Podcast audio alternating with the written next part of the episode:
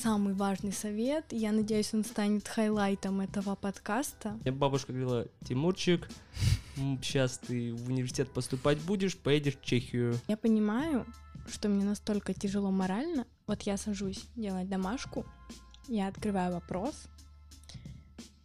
я начинаю плакать истерически. Около 20 тысяч э, рублей вот за все время по одному предмету.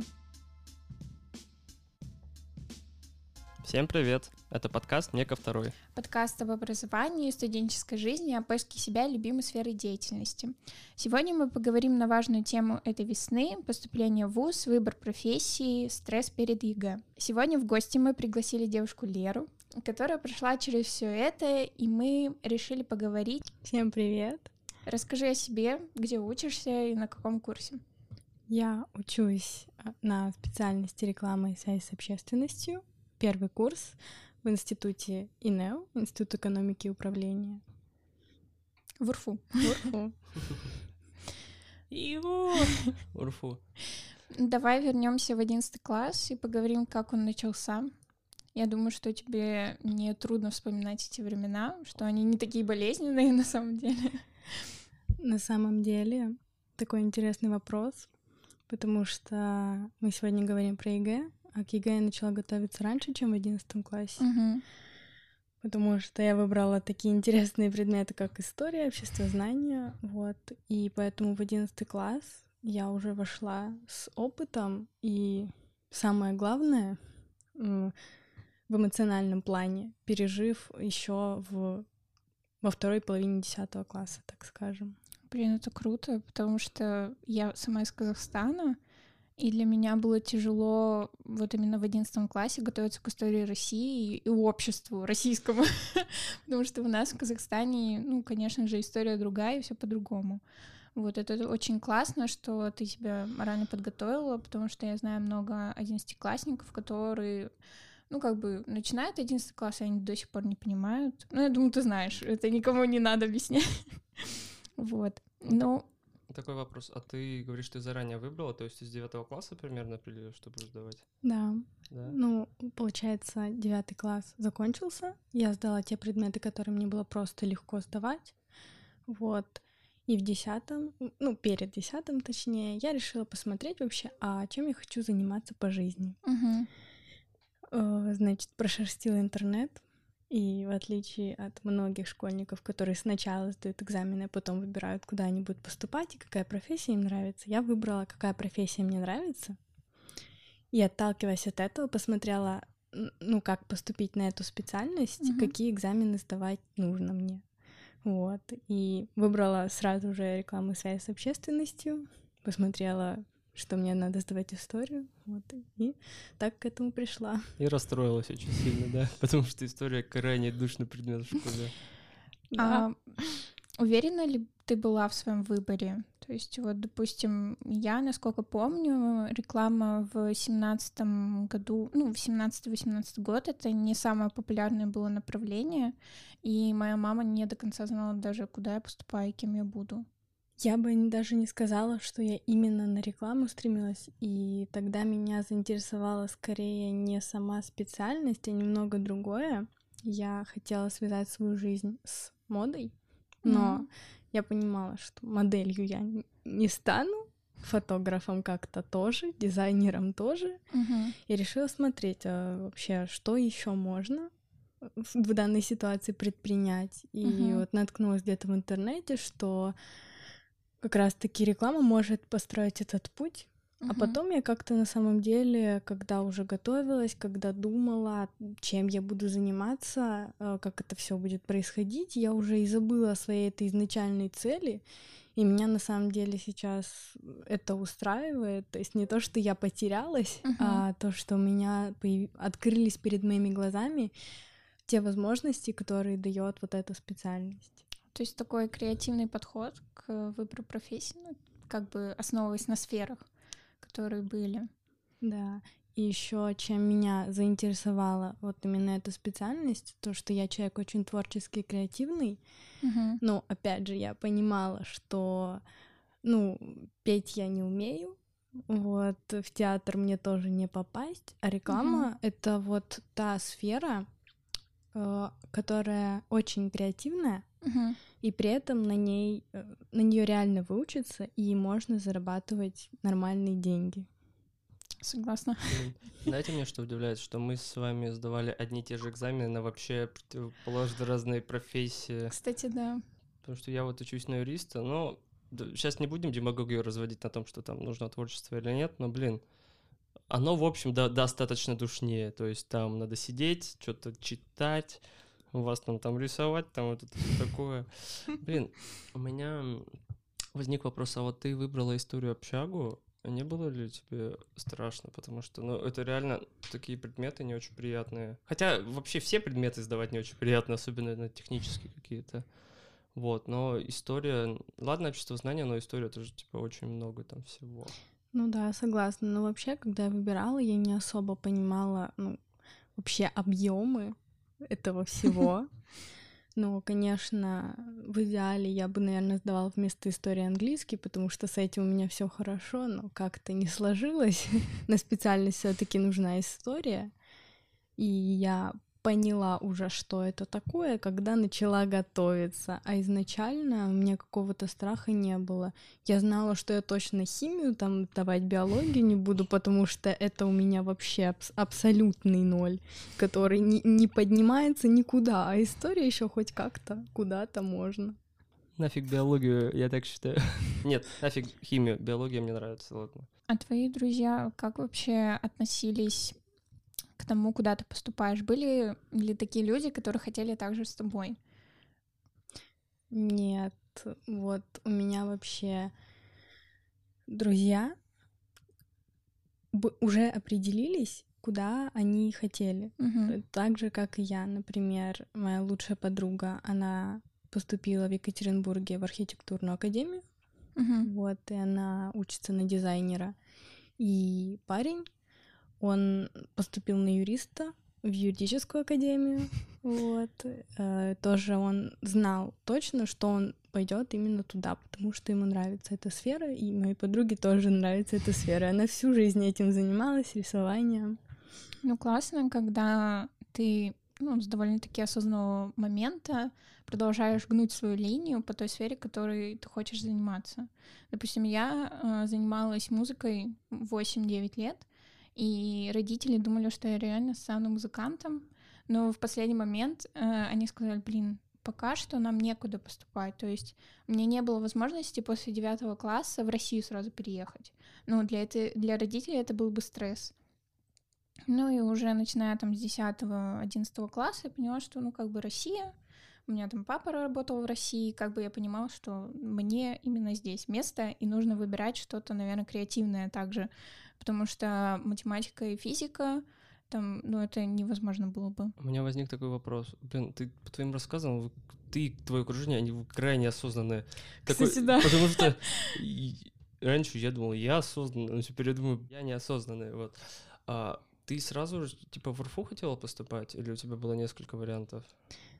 Вообще, с девятого класса у меня было желаний много и за границу поступать, и в другие города, и очень хотела уехать, но постепенно пришло какое-то понимание, что за границу я поступить не смогу, просто потому что там есть очень много факторов, которые со мной не связаны, то есть документация и то, что тоже условие, что всегда там на счету должно быть определенное большое количество денег, если мы говорим про европейские Мгм. какие-то страны. И постепенно я смирилась с тем, что за границу мне как-то ну не попасть. И думала, может, другой город.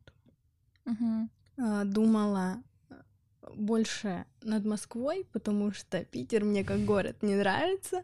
Может быть, меня кто-то за это осудит, но лично мне э, там некомфортно. Я была в Питере, Мгм. вот. А Москва, я вот когда уже смотрела конкретно по вузам и выбирала именно какой вуз для меня был бы самым лучшим и перспективным, Мгм.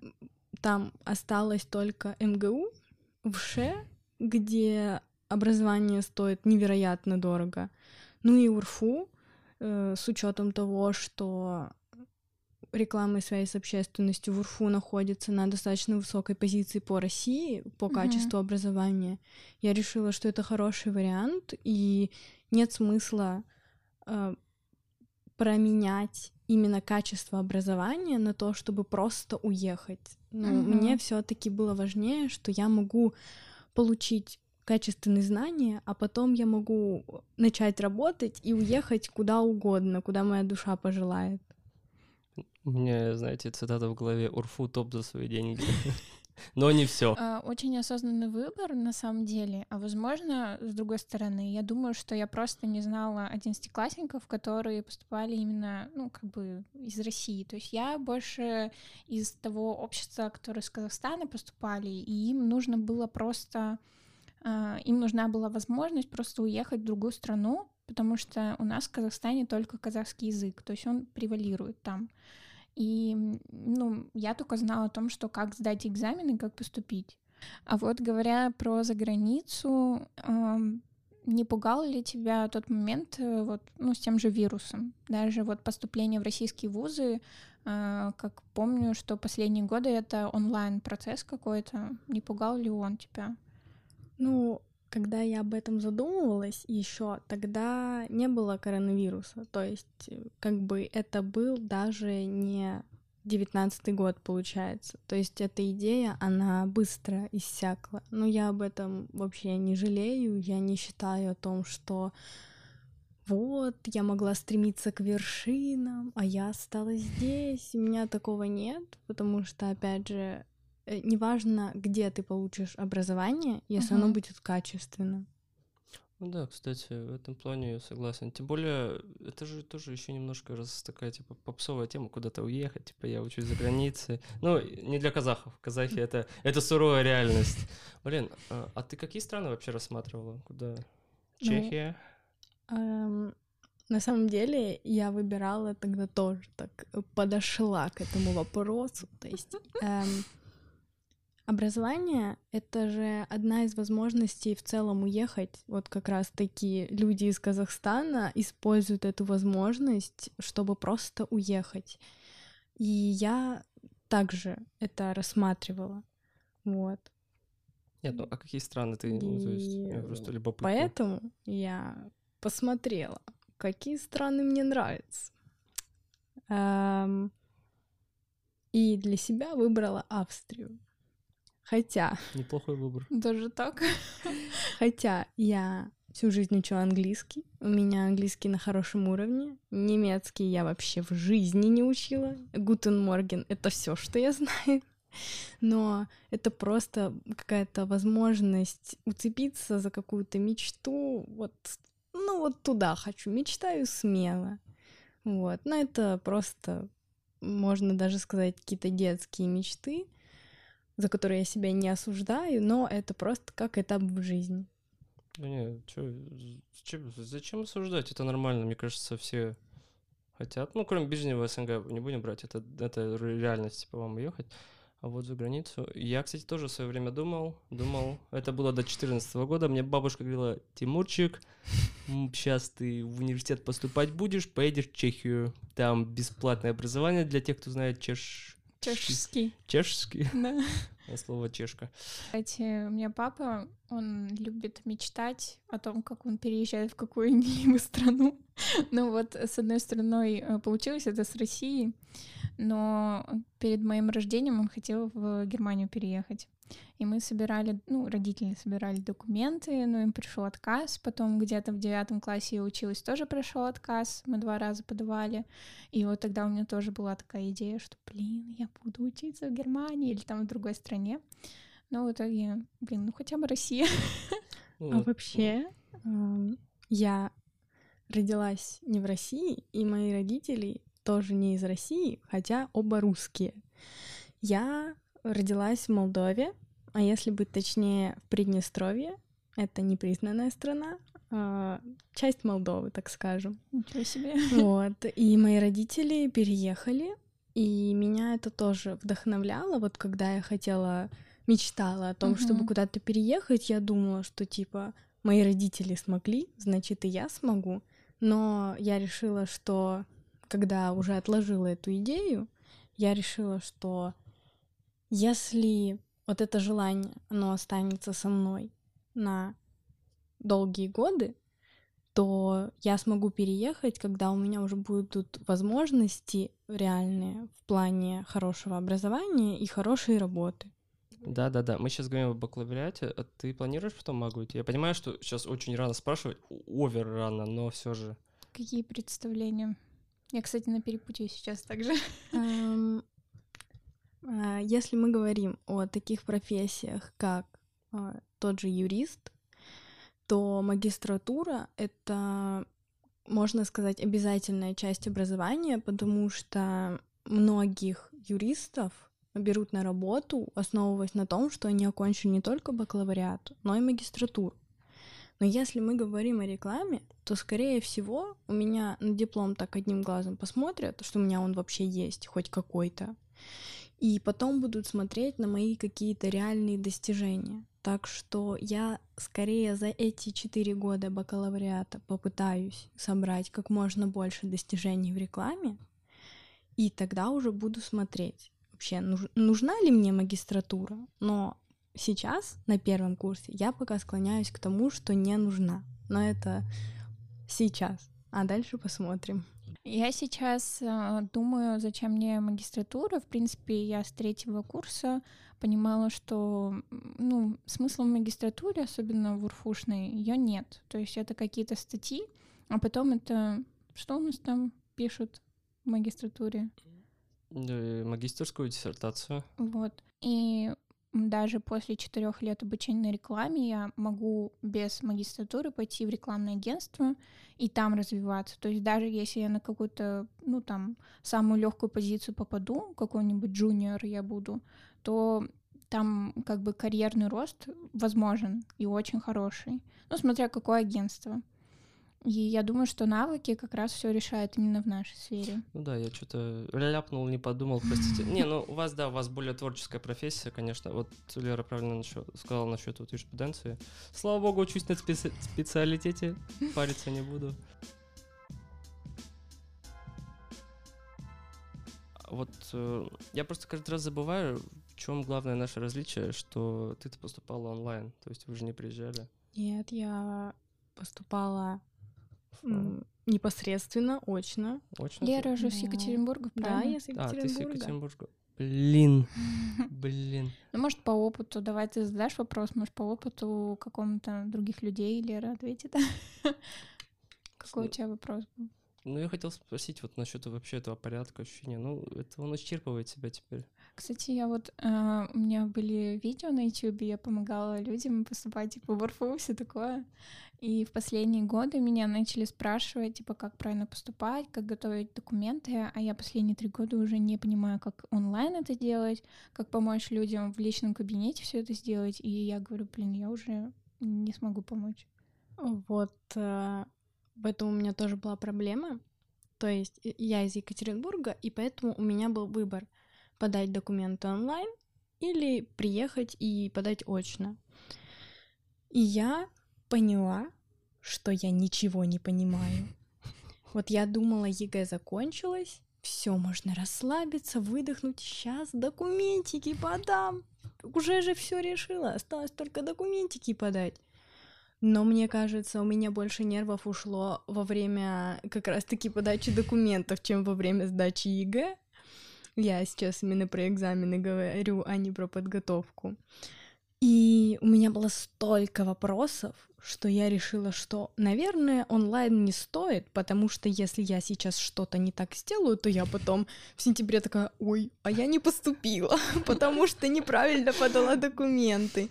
Вот, и поэтому я, наверное, раз семь каталась в главное здание по разным вопросам, чтобы подать документы. Еще я это Э, достаточно рано делала, то есть в начале июля, вот, ну, получается, только экзамены закончились, я уже сразу поехала. Вот, и поэтому очень много не знала, что по документам, что, какие надо приносить дополнительные заслуги, так скажем, там uh-huh. вот тоже участие в изумруде, там вот эти все дипломы, вот и поэт и еще были вопросы по баллам, потому что у меня балл достаточно высокий, 261. И очень долго было сомнение, попаду я на бюджет или нет. У меня еще дополнительные баллы были, но в итоге я была очень высоко, но на бюджет не попала. И вот это сомнение очень долго, оно тоже увеличивало вот этот процесс ожидания и количество поездок, потому что когда у тебя такие высокие баллы, но они, но это не 300, и у тебя нет точной гарантии, что ты точно на бюджете. И опять же, это не 200, когда у тебя точно гарантии, что ты не на бюджете. Это вот такое перепутье, и тоже нервишек добавляло, так скажем. Блин, я... Мне была какая-то мысль в голове, но когда я слышал, сколько у тебя баллов, я такой, вау, вау, это круто. Потому что у меня 200, но у меня и на специальности. У меня еще меньше. Кстати, такой интересный момент. Вот баллов у меня много, и набрала я их за счет русски, русского и обществознания, а, к которым я готовилась меньше, чем к истории, но по истории у меня всего 70, а по обществознанию и русскому 95-96. Блин, перегорела. Да, это не только было выгорание, это вообще я просто, наверное, в каком-то моменте поняла, что есть люди, которым это дано, вот дано изучать историю, они ее понимают, и им это нравится. А есть люди, которым это просто не дано. Вот мне, например, можно сказать, даны языки и математика, хотя я считаю себя гуманитарием. Вот. Ну, то есть, например, математика, хотя как бы не мой основной, так скажем, профиль, я ее все равно понимаю на каком-то таком интуитивном уровне. Вот также есть люди, которые вот так на интуитивном уровне понимают историю. И они могут сдать ее выше меня, даже готовясь меньше. Просто потому что, можно сказать, это талант такой.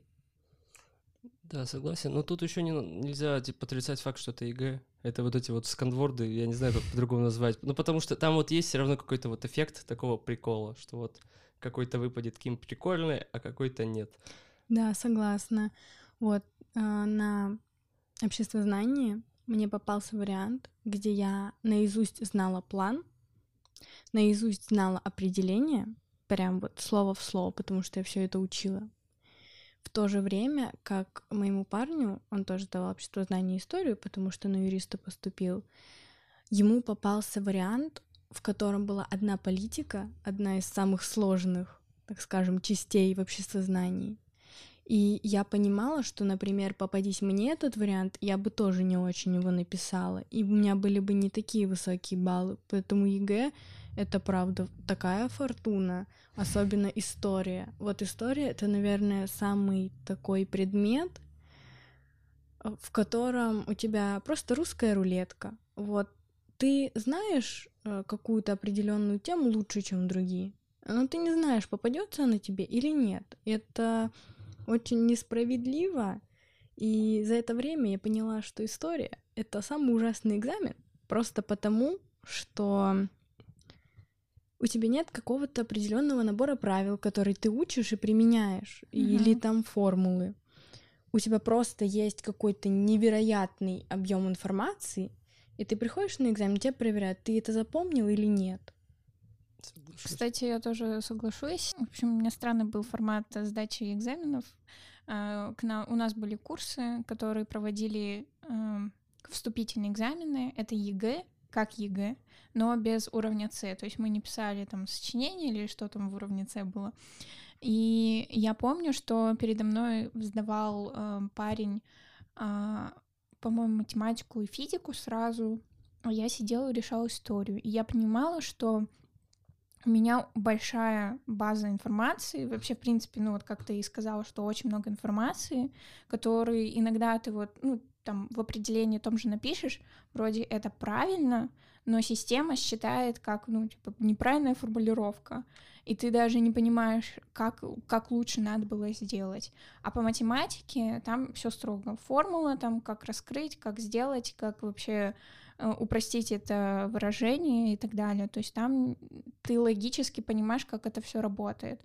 А здесь вот даже по обществу я набрала проходной балл, буквально там сколько было, 34 вроде или 32, и я просто не знаю, когда же я смогла сдать этот экзамен, но это было очень жестко. И да, у меня тоже политика попадалась. Все гуманитарные предметы, там нету правил, вот, ну, именно правил. Кстати, То есть да. ты там вообще делай, что хочешь, литература, общага, история, это все вот вместе. Uh, у меня ностальгия такая, ты рассказываешь про историю, про экзамен так подробно, я такой, блин, три года назад что было. Самые задания, которые меня больше всего, наверное, бесят, это вот в Б-части, если я не ошибаюсь, там вот где картиночки начинаются. Карты вроде бы опишите, где это происходит, еще там всякие монетки, дома, вот эти, ты такой, класс, надо выучить все картинки с Решу ЕГЭ. А вот мы с парнем вместе готовились к истории, и мы реально учили все эти соборы, картины, литературу. Это потом никак, конечно же, не помогло в дальнейшем, но мы это реально сидели, учили и учили, сколько там, 600 дат, по-моему, было. Вот все мы наизусть их знали. Но еще хочу отметить, а, ты сказал, что гуманитарные предметы там нет правил, и поэтому их сложнее сдавать. Но любой предмет, кроме истории, я так скажу, это тот предмет, где ты можешь хотя бы поразмышлять, и это тебе даст баллы. А история, там ты не можешь размышлять. У тебя вообще в принципе нет такой возможности, потому что ну ты не поменяешь те события исторические, которые были, тебе их просто нужно знать. А касаемо того же общества знания или русского, где нужно писать сочинения или развернутые ответы, ты там можешь порассуждать и вывернуться как-то, даже если ты, ну, может, чего-то не знаешь, или даже литература, ты там просто рассуждаешь и анализируешь. И лично для меня это проще применять свои навыки мышления, нежели просто тупо вспоминать все, что ты там запоминал год или полтора. Да, в этом плане история, ей, в принципе, без разницы на твое мнение. Там чисто оперировать фактами. Там даже вроде э, отношения, не... я вот не помню С, сочинение, там точно вроде бы не просят твое отношение писать. То есть там просто раскройте содержание, что-то там, чего-то было. Отстой. Вот. Нет, да. Эм, вы сдавали все равно немного другие экзамены. То есть я в десятом классе, значит, себе готовлюсь. И в одиннадцатом классе, после того, как э, люди, которые сдали ЕГЭ, меняют э, структуру экзамена и говорят, что теперь сочинение не просто даты, какие-то определенные периоды, а теперь у тебя русская рулетка. Либо три личности попадется, либо три, э, даже не сказать события, а какие-то темы по типу причины войны э, 12 года, и ты должен написать по этому сочинение. И это очень сложно, и это сделали потому, что люди э, просто либо заучивали, либо списывали готовые сочинения с Решу ЕГЭ э, как раз-таки по датам. Mm-hmm. И когда ты полгода это все готовишь, и ты уже научился писать эти сочинения, ты уже что-то запомнил, а потом меняют структуру. И, и, это все, это конец. И я получила еще так мало баллов э, по истории, потому что, ну, мне просто не повезло, мне попались темы на сочинении, которые я абсолютно не знаю. Вот ни одну из трех тем. Я попыталась выкрутиться как-то еле-еле и набрала несчастные 4 балла, потому что правила ЕГЭ таковы, что тебя дальше не оценивают, если ты не набираешь какие-то критерии. И это, конечно, грустно, потому что ты можешь написать хорошее заключение, хороший вывод, который тоже оценивается, но ты до этого не набрал баллы, и все, и тебе говорят, ну, как бы, значит, ты, наверное, не знаешь, и мы поставим тебе мало баллов. Это прискорбно. ЕГЭ — это система. Вот реально, если ты ей не соответствуешь... ЕГЭ — это отстой. Не, ну реально, мне не очень нравится ЕГЭ. Э, все это мое мнение, я не, я не хочу его раскрывать. Ну реально... Что в ЕГЭ хорошего, и вообще почему эту систему ввели, потому что билетная система была очень коррумпированная. То есть ты буквально приходил в ВУЗ сдавать эти экзамены, ты так денежку преподавателю, оп, и ты сдал. А реально умный человек, ну. у которого были возможности, он, он не поступил, не набрал нужное количество баллов. И ЕГЭ вот такая система, которая позволяет это все уравнять. Но, опять же, тот же огромный минус, который невозможно не заметить, это то, что ЕГЭ не проверяет твой ум, твои знания. Это просто удача, и все. И, наверное, это просто устаревшая система. Надо придумывать что-то новое, чтобы это было более объективно, чем билеты, но менее систематизировано и чтобы не загоняло в рамки, как ЕГЭ. И не усложнять настолько, вот те же изменения, они же все равно наложили на себя какие-то трудности, потому что ты готовилась, а тут по-другому все. И это тоже сбило с какого-то пути. Да, а, абсолютно соглашусь с твоим мнением. Система реально устарела, причем дико. А насчет, бел... насчет коррупциогенности я, наверное, могу оспорить. Ну, типа, я к тому, к тому, что это тоже даже ЕГЭ достаточно коррупционировано. Типа, там есть, типа, свои прикольчики. Вот, но, наверное, да, наше Министерство образования, Минобрнауки, надо бы что-то уже новое делать. Возможно, было бы прикольно, если бы ты, например, три раза мог сдавать один предмет. Я понимаю, что это очень все усложняет, но это абстрактно. Ты, сда... ты три раза сдаешь, и какой-то наилучший ну, результат, например, выбираешь. Ну, это реально бы как будто бы какую-то объективность добавило, потому что ты банально можешь встать не с той ноги, не с той ноги, не знаю, у тебя будет живот болеть, и все, и все пойдет, извините. Да, кстати, согласна, потому что очень много факторов влияет на то, как ты сдашь.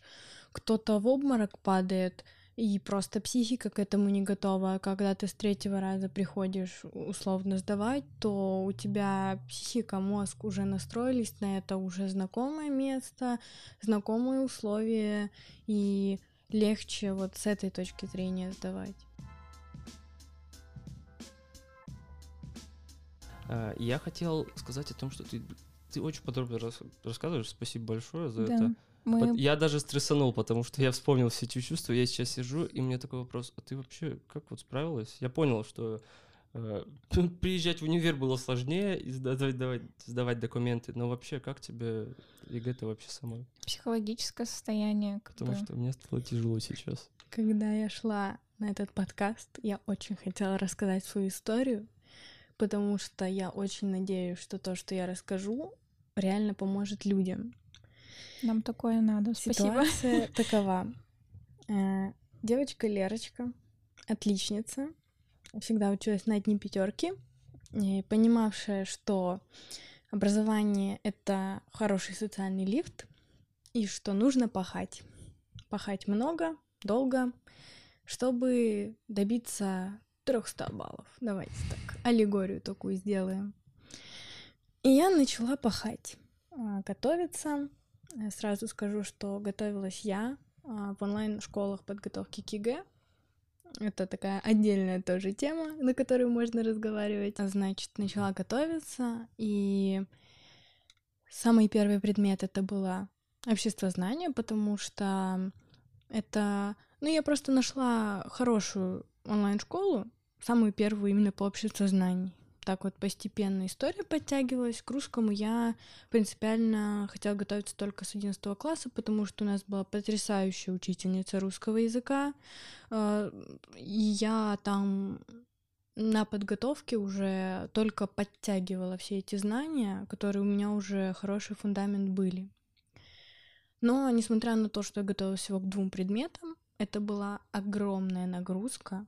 Ну, то есть вы понимаете, 6 а, уроков в школе, ты приходишь домой, часик отдыхаешь, и ты садишься и до 12 ночи смотришь вебинары, делаешь домашки без остановки. И это может показаться такой э, правильной какой-то вещью, а, то, к чему многие стремятся, но угу.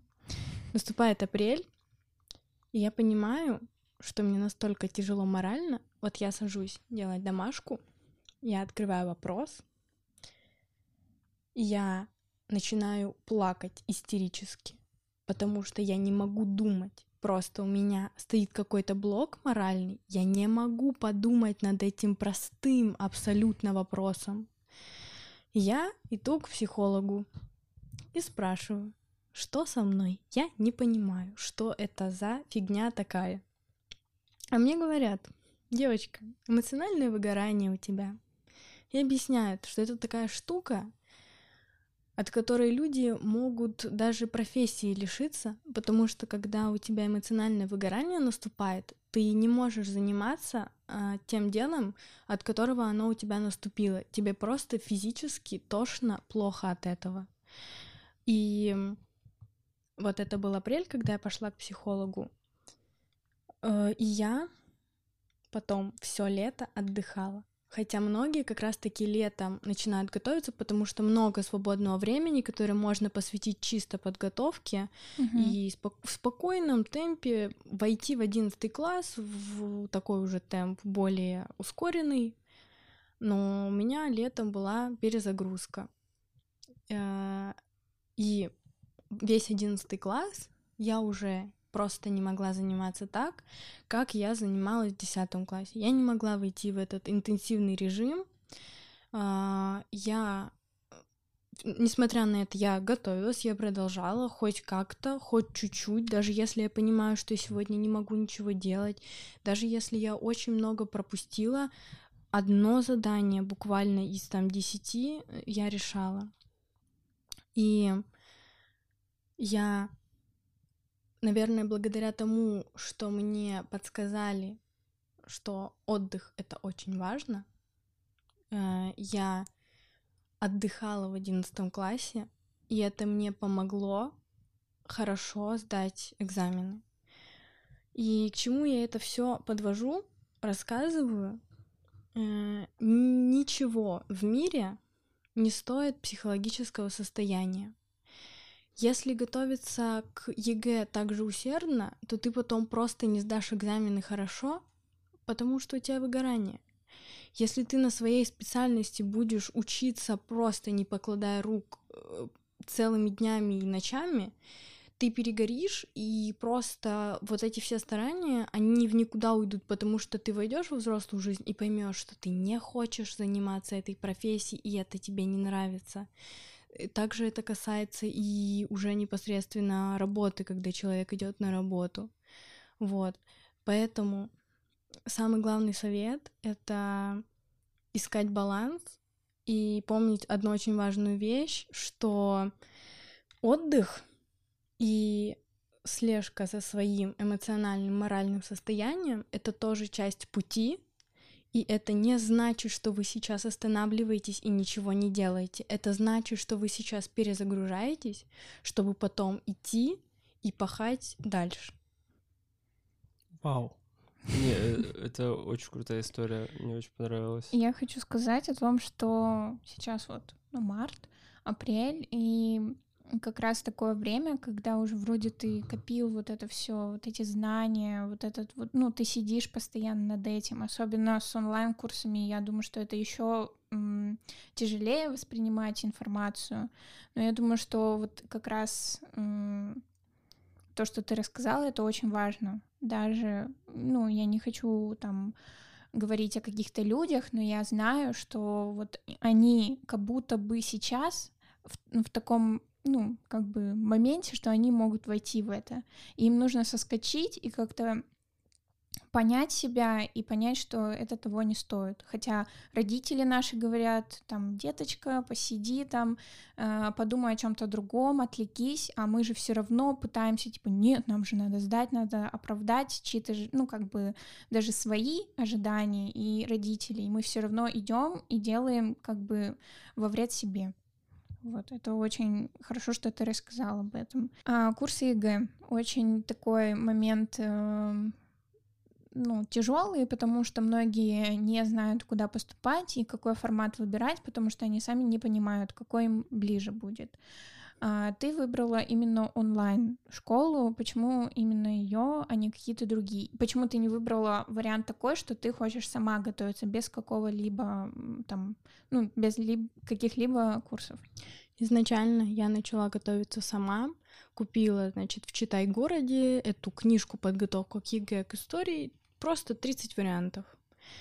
А потом э, реклама ВКонтакте, и я наткнулась на школу, где предлагали бесплатно один блок пройти. Ну, я думаю, почему бы не попробовать. И я за этот месяц поняла, что это такое большое отличие, когда тебя кто-то готовит, э, нежели чем ты сам, потому что это уже выработанная система, и тебе не нужно вырабатывать ее самому, и там исключены все ненужные знания, которые ты можешь как-то подчерпнуть, когда готовишься самостоятельно.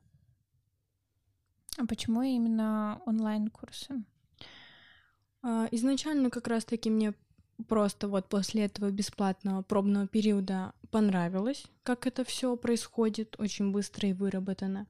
Потом, если сравнить цены на онлайн-обучение и на репетиторов хороших, качественных, то это очень большая разница, потому что в онлайн-школе тебе дают больше и быстрее информацию, чем ты ходишь к репетитору. Uh-huh. Хотя самый главный минус от онлайн-обучения — это самодисциплина.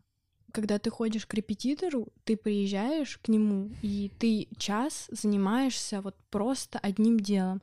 А когда ты сидишь дома, ты кошечку погладил, сходил покушал, куда-нибудь отвлекся, и это сложно. Надо себя держать в руках. Блин, я вот сейчас понимаю, что я я готовился сам, поэтому я сдал так не очень. Блин, очень грустно, что я не попробовал такой формат. И я уже понимаю его преимущество, естественно. То есть тебе дают конечный продукт. Вот, тебе не надо самому, типа, во все это лезть. Угу. Блин, я прям в печали. Я бы сейчас вернулся на три года назад и купил себе подписки на все э, вот эти вот таргеты, которые мне дают. Я, кстати, недавно узнала, сколько стоит блок, ну, получается, на все время что-то там, даже по скидке это было около 20 тысяч э, рублей вот за все время по одному предмету. Для меня как будто бы это очень космические деньги. Есть такой, можно сказать, плюсик, такой, такой секретик я вам раскрою. Все онлайн-школы — это не просто за год тебе от начала курса до конца его рассказывают, а тебе за три месяца рассказывают курс полностью, а потом его три раза повторяют. И это, с одной стороны, классно, что ну, ты же запоминаешь информацию не с первого раза, а с нескольких, mm-hmm. а с другой, для тех, у кого нет возможности покупать большие вот эти блоки на целый год, ты можешь купить себе блок на э, короткий период от начала до конца и это просто повторять, пересматривать. Блин, тоже лайфхак. Чисто видосики сохранил и потом смотришь, лекции все записал. Uh-huh. Есть даже бесплатные ресурсы, потому что онлайн-школы хотят привлечь внимание к себе, и, соответственно, и на Ютубе есть какие-то лекции, uh-huh. и, думаю, в других соцсетях тоже, э, что ты смотришь вот эту информацию даже бесплатно, хотя там ее намного меньше, но такой вариант тоже возможен. А преподаватели как вообще нравились или можно было поменять, допустим? Я готовилась в двух онлайн-школах. Я, кстати, сдавала еще профильную математику, поэтому пробовала э, и третью uh-huh. по математике. Но почему я так делала? Потому что онлайн-школа — это же большой сервис можно сказать. И тебе не всегда могут нравиться преподаватели по каким-то предметам. Поэтому ты в интернете волен выбирать. У тебя выбор огромный, и ты можешь э, по одному предмету готовиться у этого классного преподавателя, а, а по другому у того, потому что допустим, в той онлайн-школе, где ты готовишься к истории, не очень преподаватель по обществу знанию. Вот. Может быть, рекомендации попросим онлайн-школ. Я думаю, это не реклама, можем сказать. Ну, да, можно, если ты знаешь, допустим, твои друзья, ты у каких готовилась? А, к обществу знанию я готовилась в high school. А, это маленькая онлайн-школа, там только общество знания. А, парта — это такой большой, большая школа, конкурирующая с Умскул, очень популярной школой. Там я готовилась к истории э, и к русскому. Но в партии, допустим, много не очень хороших отзывов про другие предметы какие-то. А к математике я готовилась у 100-бального репетитора. Это тоже узкая онлайн-школа, Э, направленная только на математику. Угу. Я сначала подумал, что стобальный репетитор — это характеристика репетитора. Нет, это такое Да, я понял. Я сначала думаю, блин, так про онлайн-школу же говорю. Возможно, как-то все звучало сумбурно, но мне кажется, Лера постаралась раскрыть каждый наш вопрос. И последнее, о чем бы я хотела тебя спросить, или ну, попросить, наверное, какие-то советы вот абитуриентам, которые сейчас вот понимают, что им скоро уже поступать беречь свое эмоциональное, моральное состояние, потому что это правда самое важное. Вот можно пережить это все, ЕГЭ, поступление. Это можно исправить тысячу раз, но ты никогда не исправишь свое нежелание заниматься тем делом, которым ты горел. А, это самый важный совет. Я надеюсь, он станет хайлайтом этого подкаста. Наверное, сейчас, конечно, уже поздно говорить это одиннадцатиклассникам, но десятиклассникам я бы сказала четко определиться с траекторией, потому что это сложно сдавать, много предметов, но и не бояться пробовать что-то. Вот выбирать то, что ты хочешь. Мечтать смело. Вот так вот нужно. Круто сказано. Очень. Блин, Лера, я очень рад, что ты пришла. Я хрип даже. Да, я надеюсь, что мы еще запишем выпуск. Возможно, будет через какой-то период, типа, спустя год, типа, как-то в универе. И, может, ты вообще другое скажешь. Может, скажешь, блин, я я на экономиста перевелась. Я просто очень хочу еще раз с Лерой встретиться, но еще пригласить какого-нибудь первокурсника или еще какого-нибудь студента, а, потому что на самом деле я поняла, что молодежь сейчас очень осознанна, и как бы, чтобы там взрослые люди не говорили, все-таки мы понимаем, а, как устроен мир и как вообще должна устроена быть наша жизнь. Вот. Спасибо, что пришла, мы очень рады, очень-очень рады. Очень-очень, подтверждаю. Спасибо, что пригласили, мне тоже очень понравилось. Слушайте нас на всех стриминговых сервисах. Всем пока. До скорого. Пока-пока.